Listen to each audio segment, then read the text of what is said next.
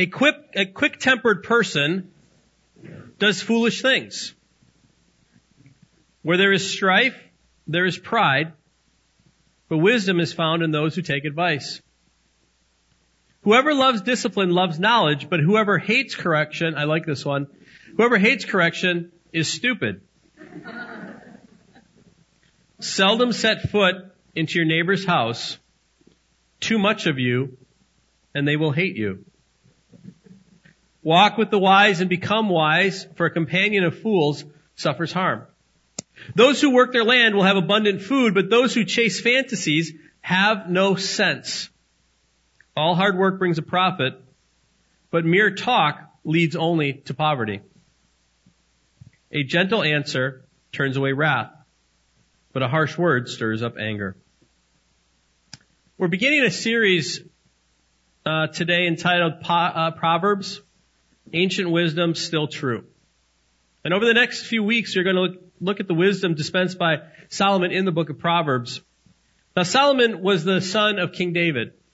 And King David was a man of war, and he had established the kingdom through war. And, and it prospered. But it really wasn't until Solomon came to the throne that the kingdom expanded and, and, and discovered the greatest level of prosperity that the, that the, the Israel, that Israel had ever experienced. And, and that prosperity came as a result of the wisdom of Solomon. Uh, God, the story goes that, that God asked Solomon um, what he wanted. He said to Solomon, "You can have anything in the world. What would you want?" And Solomon asked for wisdom. When I think about that, it, it seems to me he must have had a certain level of wisdom at that point, even before God gave it to him, didn't he? He said, I want wisdom. And by all accounts, he received that wisdom from God. In fact, word spread throughout the world of the wisdom of this man, and so people would come to see him and to see what he had done with the wisdom of God to expand his kingdom. So Proverbs is a book written by Solomon to dispense the wisdom that God has given him to help enlighten and guide us in our lives. And it, and it seems that the wisdom he brought forth is still applicable today, doesn't it? Like, I mean, everything I just read uh, seems beneficial even today, doesn't it? It all seems to apply even today. My favorite of the ones that we just read was the one that says, seldom set foot in your neighbor's house, too much of you, and they will hate you. Some of you guys um, may know this, um, but I, I share a duplex with Pastor Kevin, who's the teaching pastor out in uh, uh, out in Lake Country, and I've learned to apply this in my life because I, I, I, I limit the amount of time I go to their house because I know me enough to know that too much of me, and you'll end up hating me. So it works. The things that we see in Proverbs written thousands of years ago works even today. Ancient wisdom still true. And we can go verse by verse and phrase by phrase through this book and be confronted by truth that I think we would find really interesting. In fact, I think we could find it really challenging. But there's a piece of this whole puzzle, this whole puzzle of, of the wisdom dispensed through Solomon of God that is required to really benefit from the wisdom given. In other words, there's something that we need if we study this, if we, if we read this, if we go phrase by phrase and, and verse by verse, there's something that is needed for us to fully benefit from the wisdom that is given by Solomon in this book. It appears that Solomon gives a key to unlocking all the wisdom expressed in his pages. And without it, you can gaze upon the truth, but it will ultimately not bring you much benefit. As I was writing that, I, I, I uh, was brought back to a story of when I was in high school. And I think this is a lot what, what, what this is like. When I was in high school, I, I played on our high school soccer team and every August we would have, we'd have two a days, meaning we'd have two hours of practice, two hour break, and then two hours of practice. And one particular day when it was sunny and hot, um, we had our two days and I, and I had to ride my bike there because my parents weren't going to be around. And I had to ride my bike several miles in the heat, practice for two hours, sit for two hours in the heat, then practice for two hours in the heat, and then bike my bike back home in the heat. By the time I got to my house, I was tired and hungry and thirsty and hot. And I, and I couldn't wait to get in my air conditioned house and get a tall glass of lemonade and put something in my body. Parked the car in the garage, went to the front door, went to open the front door and realized I forgot my key. And I'm like, oh, mom and dad aren't going to be home for like an hour or two. So I'm like, well, maybe if I go around back, they left something unlocked. So I went around the back door and the door was locked. And I went over to the sliding glass door thinking maybe, you know, that little, the little lever on the glass door, maybe they forgot to slide that down. So I go to open it and I had this, I had this little, little glimmer of false hope. Cause as I went to open the door, it started to slide and then it stopped. You know why, right? Yeah, we put the broomstick in the door and so now I couldn't open it. So, so I had this much room. And as I'm standing there and I'm staring through the glass door, I see, I, I see a bag of Oreos on the counter. I, I, I see the refrigerator full of lemonade and lunch meat. And it was this visceral sense of, it's just outside my reach. I can see it. I, I can, I can almost taste it. And deep inside, I, I, I, I died just a little in that moment. The only thing I could feel like doing was just like crawling up in the fetal position and crying on my back porch. Thank you for that sympathy.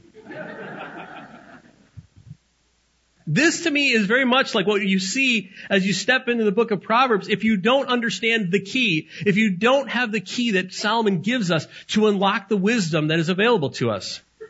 It seems that the, that the wisdom of Solomon laid out in this book is much like the story I just told. We can browse through all the wisdom dispensed here, but if you don't have the key, it won't matter.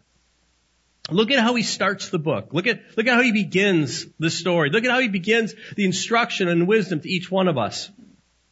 The Proverbs of Solomon, son of David, king of Israel, for gaining wisdom and instruction, for understanding words of insight, for receiving instruction in prudent behavior, knowing what is right and just and fair, for giving prudence to those who are simple, knowledge and discretion to the young, to let the wise listen and add to their learning, and let the discerning get guidance. For understanding proverbs and parables, the sayings and riddles of the wise. So he starts out and he says, this is what the book is about. This is what the book is really about. It's for, it's for gaining wisdom and instruction. It's, it's for understanding words of insight, for instruction on, uh, uh, on prudent behavior and doing what is right and doing what is just and doing what is fair. It's for helping the simple to understand. It's for helping the young gain wisdom. It's for helping those who are wise to expand their wisdom a little bit more. He says this is what this book is meant to do. And then he gives us the key to unlock all that. The fear of the Lord is the beginning of all knowledge. But fools despise wisdom and instruction. The fear of the Lord is the beginning of all knowledge. Solomon in this passage says, says, listen, I want you to gain wisdom and instruction. I want you to be prudent and do what is right and just and fair. But there is something you have to understand that unlocks that reality, that, that brings to life the truth that I'm putting in here, that, that allows you to have all the wisdom and all the knowledge as I'm spelling it out for you. It begins the beginning of it all. And I think a, a proper a translation of that is, is the fountainhead of it all is the fear of the Lord. The fear of the Lord is the beginning of all knowledge and of all wisdom. As we begin this discussion, we have to realize that, that King Solomon believes that truly grasping the wisdom dispensed begins with the fear of the Lord. And the central element, the central focus of the book is the reality of God and a right understanding of our place before Him. What does it take to unlock the wisdom of Solomon? The fear of the Lord. The wisdom relayed by Solomon isn't merely a wisdom you, you can pick up in reading MindWorks or a parent's magazine or reading an advice column. The wisdom of, of Solomon might overlap with the wisdom of the world, but the absence of God in the world's advice is ultimately its fatal flaw. Solomon means for us to hear his counsel as it's related to God, as it's related to our understanding of God, as it's related to our relationship with God. We often think of the book of Proverbs as a book of what you can learn from for ordinary earthly living. And much of it is. But the point of the book is to bring all that into relation to God so that He becomes the center of it all. And that that wisdom actually comes to life in us. Let me give you an example from, from Proverbs chapter 30, verse 8. In verse 8 it says, Give me neither poverty nor riches. Feed me with the food that is my portion, lest I be full and deny thee and say, Who is the Lord? Or lest I be in want and steal and profane the name of the Lord. Do you see what this says about God? The wise man prays, guard me from riches and guard me from poverty. Why? Because if I'm rich, I might say, who needs God? And if I'm poor, I might steal. And, and why does he say stealing is such a big deal? Does he say stealing's an issue because I might get caught or, or, or I might go to jail or, or I might bring shame upon my name? No, he says, because if I steal, I will profane the name of my God. He's saying riches are dangerous because the ultimate issue is God. And poverty is dangerous because the ultimate issue is God. The book of Proverbs, the most practical, down to earth book in the Bible, is written for God's sake. Is written for us in relationship to God. That we might not deny God in our prosperity and we might not profane God in the hour of need.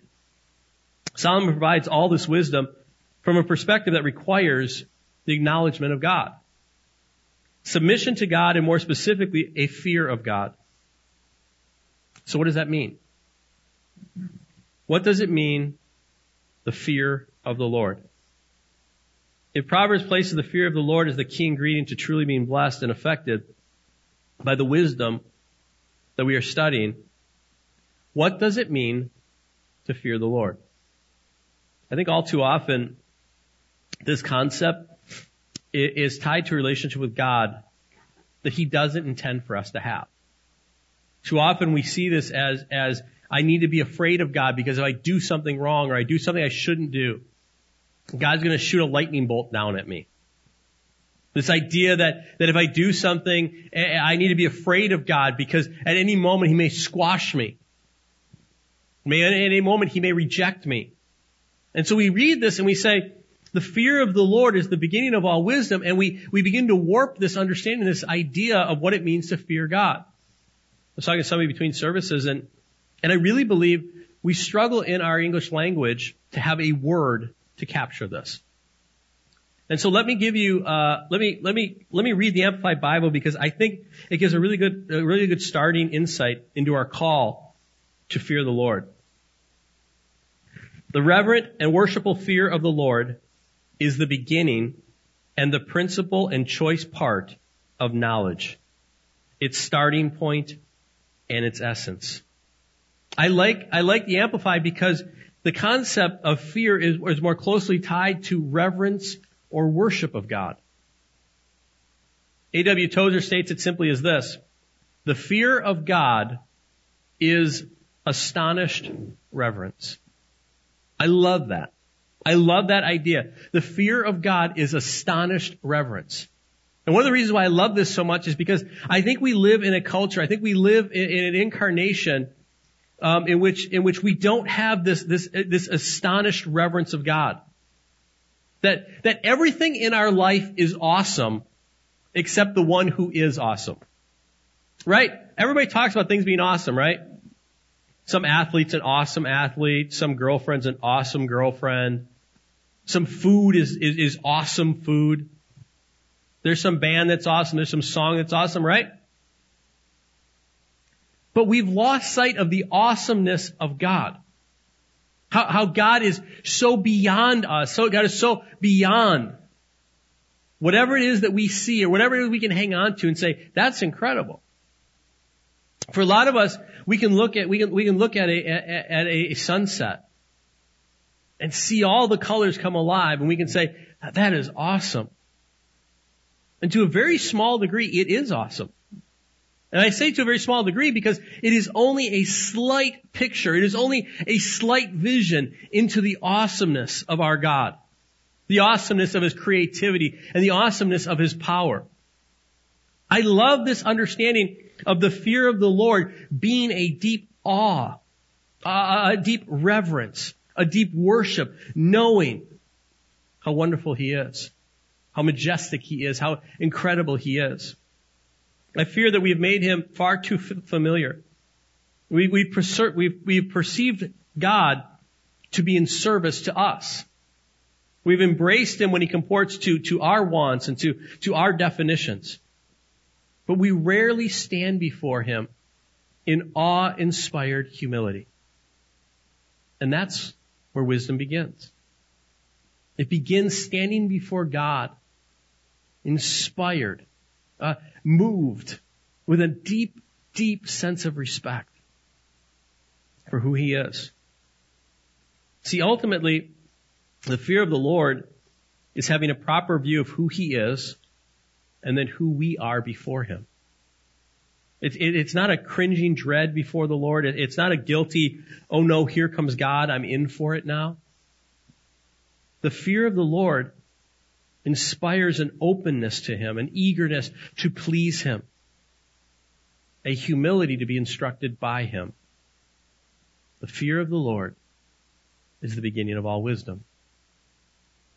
And there are some really essential ingredients, I think, for the fear of the Lord to become manifested in our lives. The first is that we have to have a pervasive sense of the presence of God. Now think about that for a moment. We need to have a pervasive sense of the presence of God. It makes a difference when we are conscious of the fact that God is here, doesn't it? Uh, when, when, when we go about our lives, we go about the way we talk at people or to people, when we, when we make the decisions that we make throughout life, one of the things that we as Christians tend to do is we tend to forget that God is present there. Right? When we are conscious of it, when we think about it, we make different choices, don't we? When we go, God sees what I'm doing right now.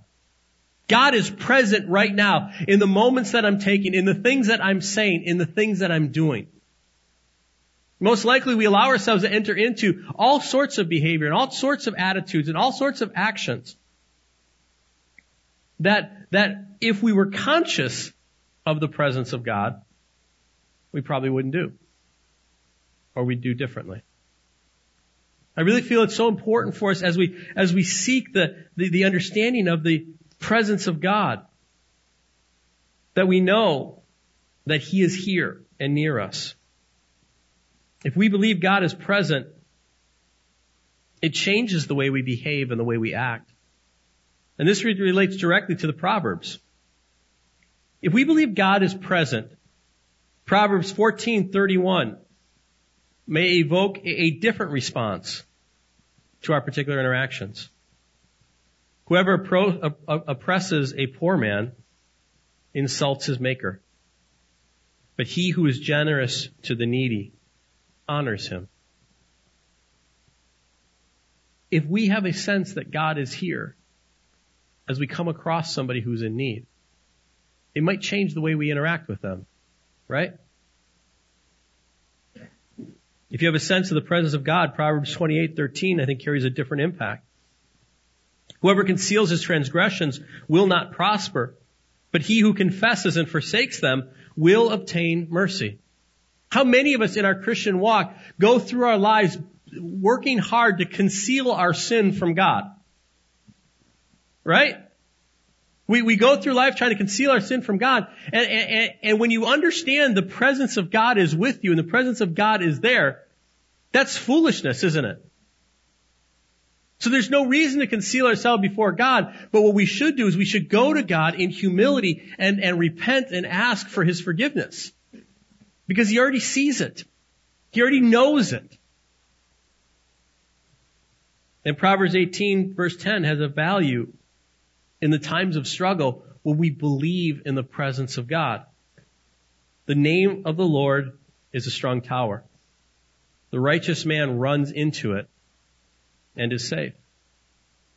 I think one of the reasons why when we go through hard times in our lives, when we go through struggles in our lives, we don't run to God and find comfort and peace is because we don't consciously connect the truth that He's here.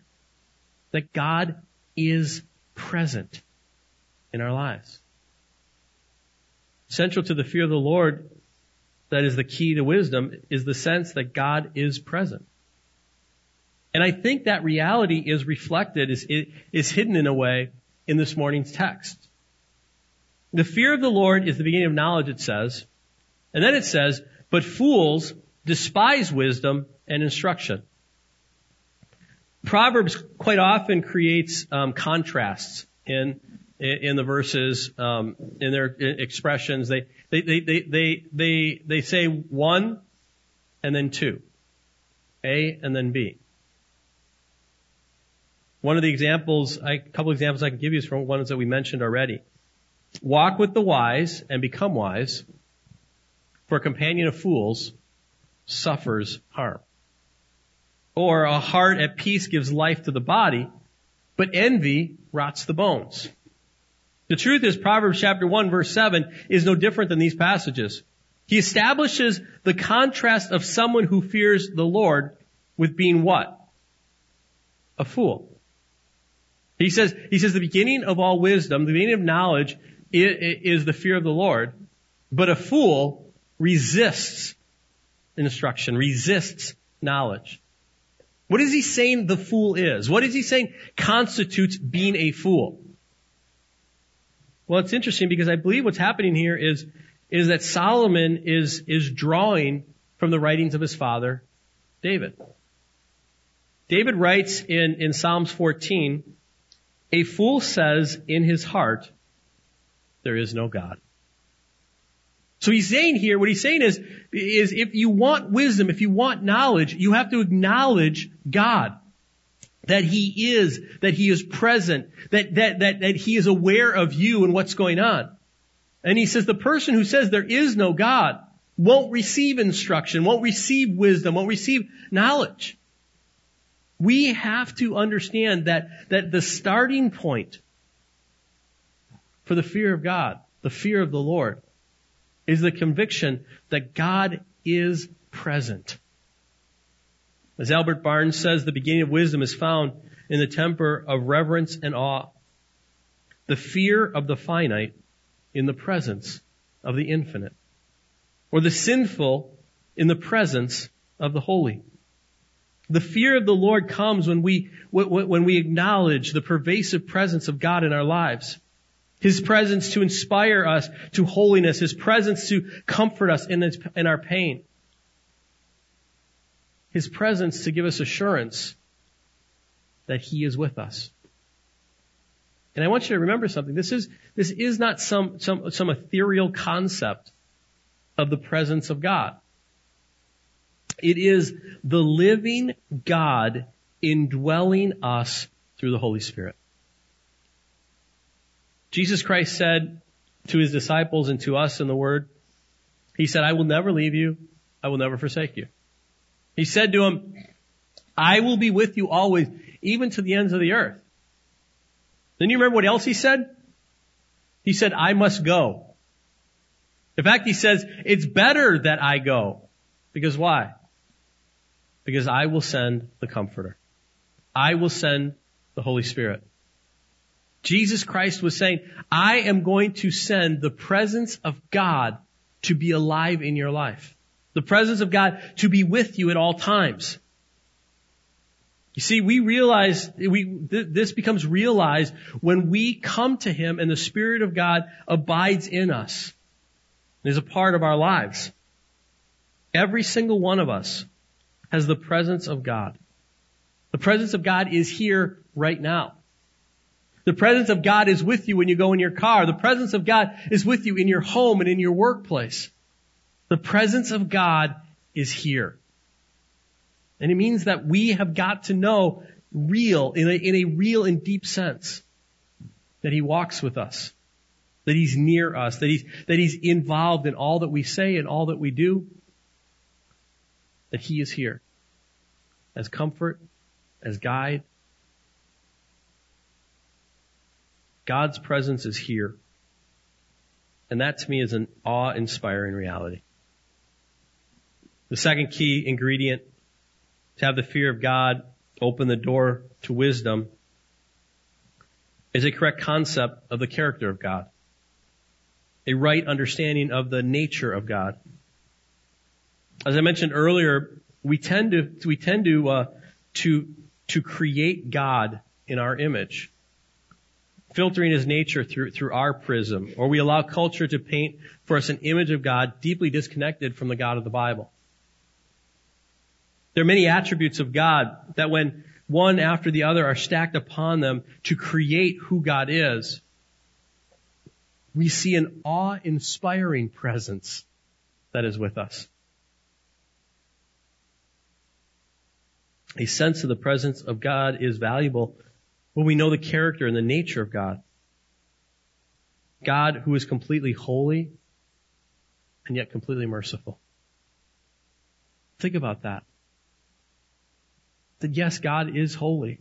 And so therefore he calls us and inspires us to be holy ourselves. But when we fall short, there is mercy available for us to be made right before him. God who is, is both loving and powerful. I love that truth. I love that reality that a sovereign God who, who, who reigns over all also loves us. That every circumstance we find ourselves, every situation we find ourselves in is undergirded by the truth that the presence of a God who loves me and is all powerful is with me. That's an incredible thought, isn't it? It creates for you such great comfort no matter what it is you go through. A God who is, who is infinite and immutable, forever and unchanging in his ways. A God who spoke life into existence and even now whispers in our hearts and into our minds truth. The fear of the Lord, the reverence and awe that empowers us to embrace the wisdom of God will only manifest in our lives when we know the true God of the Bible. Not one of our creation or of our culture's imagination, but when we come face to face with the correct character of our God who is present with us. And the final ingredient to inspire a fear of the Lord flows naturally from this truth to a constant awareness of your obligation to God. All of what we are talking about here is a knowledge of God, His presence, His character that causes us to know our place before Him. What is our obligation? To this God? What is our obligation to this God? This God who is present always. This, this God who is all powerful. This God who is all loving. This God who is all holy. This God who is all merciful. What is our obligation before Him? This last week I was reminded of, of, of the truth of what my obligation before Him is. My, my, my middle son Geo was tasked with writing a skit for his homeschool class. And so he wrote around the concept of knowing that God has a purpose for everyone. Now, he wrote it in a funny way. There was a, the, the, the, the starting character essentially says, God has a purpose for your life. And the second character goes out and walks in with a dolphin. And he says, what is that about? And he goes, well, you said God has a purpose for my life. And he said, no, no, no, I'm saying God has a reason for you. So he came out, went out, and he came back in with a raisin. And he said, what's that for? And he said, well, you said he has a raisin for my life. And he said, no, God created you that you may bring glory to him. Thank you, Sunday school class teachers, for teaching my son. that the purpose of every one of us is to bring glory and honor to God. All that we are instructed in the, in the book of Proverbs is to that end. That as we know His presence, as we understand His nature, we are moved before Him to honor and glorify Him.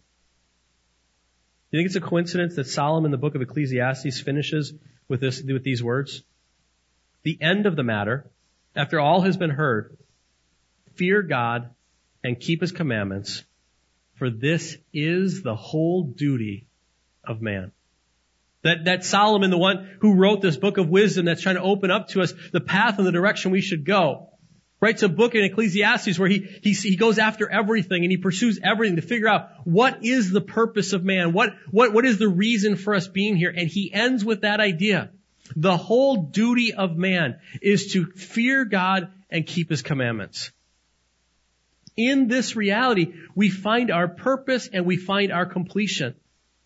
I genuinely believe that so much of the turmoil that we see in, in, in, lives around us is the fact that we've abandoned our purpose for being.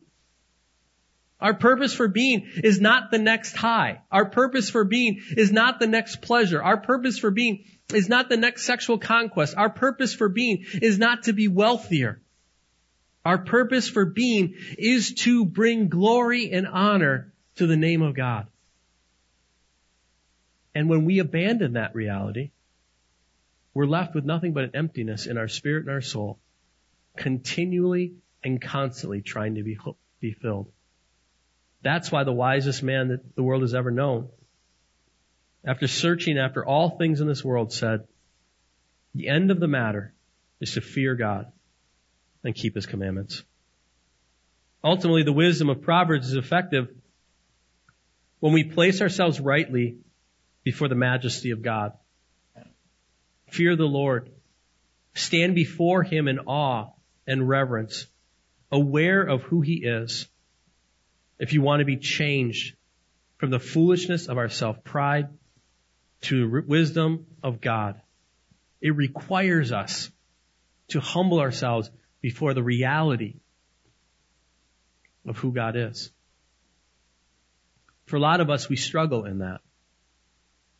A lot of us, we struggle in, in, in grasping the depths of the beauty of God and the nature of God. So we struggle to stand in awe before God. The truth is, this isn't going to be something that is that is that is that is brought about by, by straining and, and willpower, but by deeply embracing who God is. There is no other way but to humble ourselves before the majesty of God. Getting down low before Him. Because that's where we belong. It, it's not degrading. It is a profound posture when you think about it. If you would like to experience God with that humility, here is how you can. This is the pathway that I've always found to be the truth pathway, pathway forward. I stand before the cross